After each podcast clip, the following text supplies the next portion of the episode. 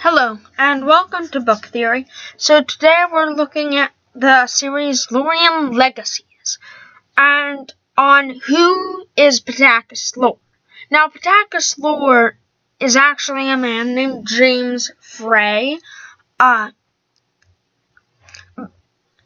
as the author of Lorien Legacies. Pittacus Lore was a very simple pen name that he used um to make it seem like he's the ruling elder, which he is really not, and it's a fictional story. But I'm talking about the Pittacus lore in the book, not the empty pen. So Pittacus lore was the ruling elder, and well, it's he's supposed to represent John in a way. Um,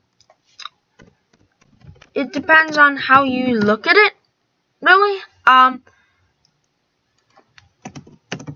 but essentially,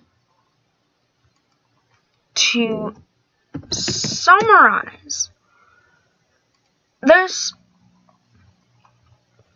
we don't really know a huge amount. And so we don't really know a lot about Lorien itself.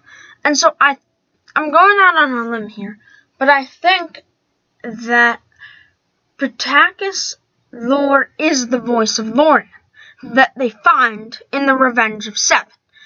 I know it's kind of crazy, but I think he was able to recreate himself in that. And, res- well, not restore, but put his powers into it. Like how he brought eight back alive temporarily.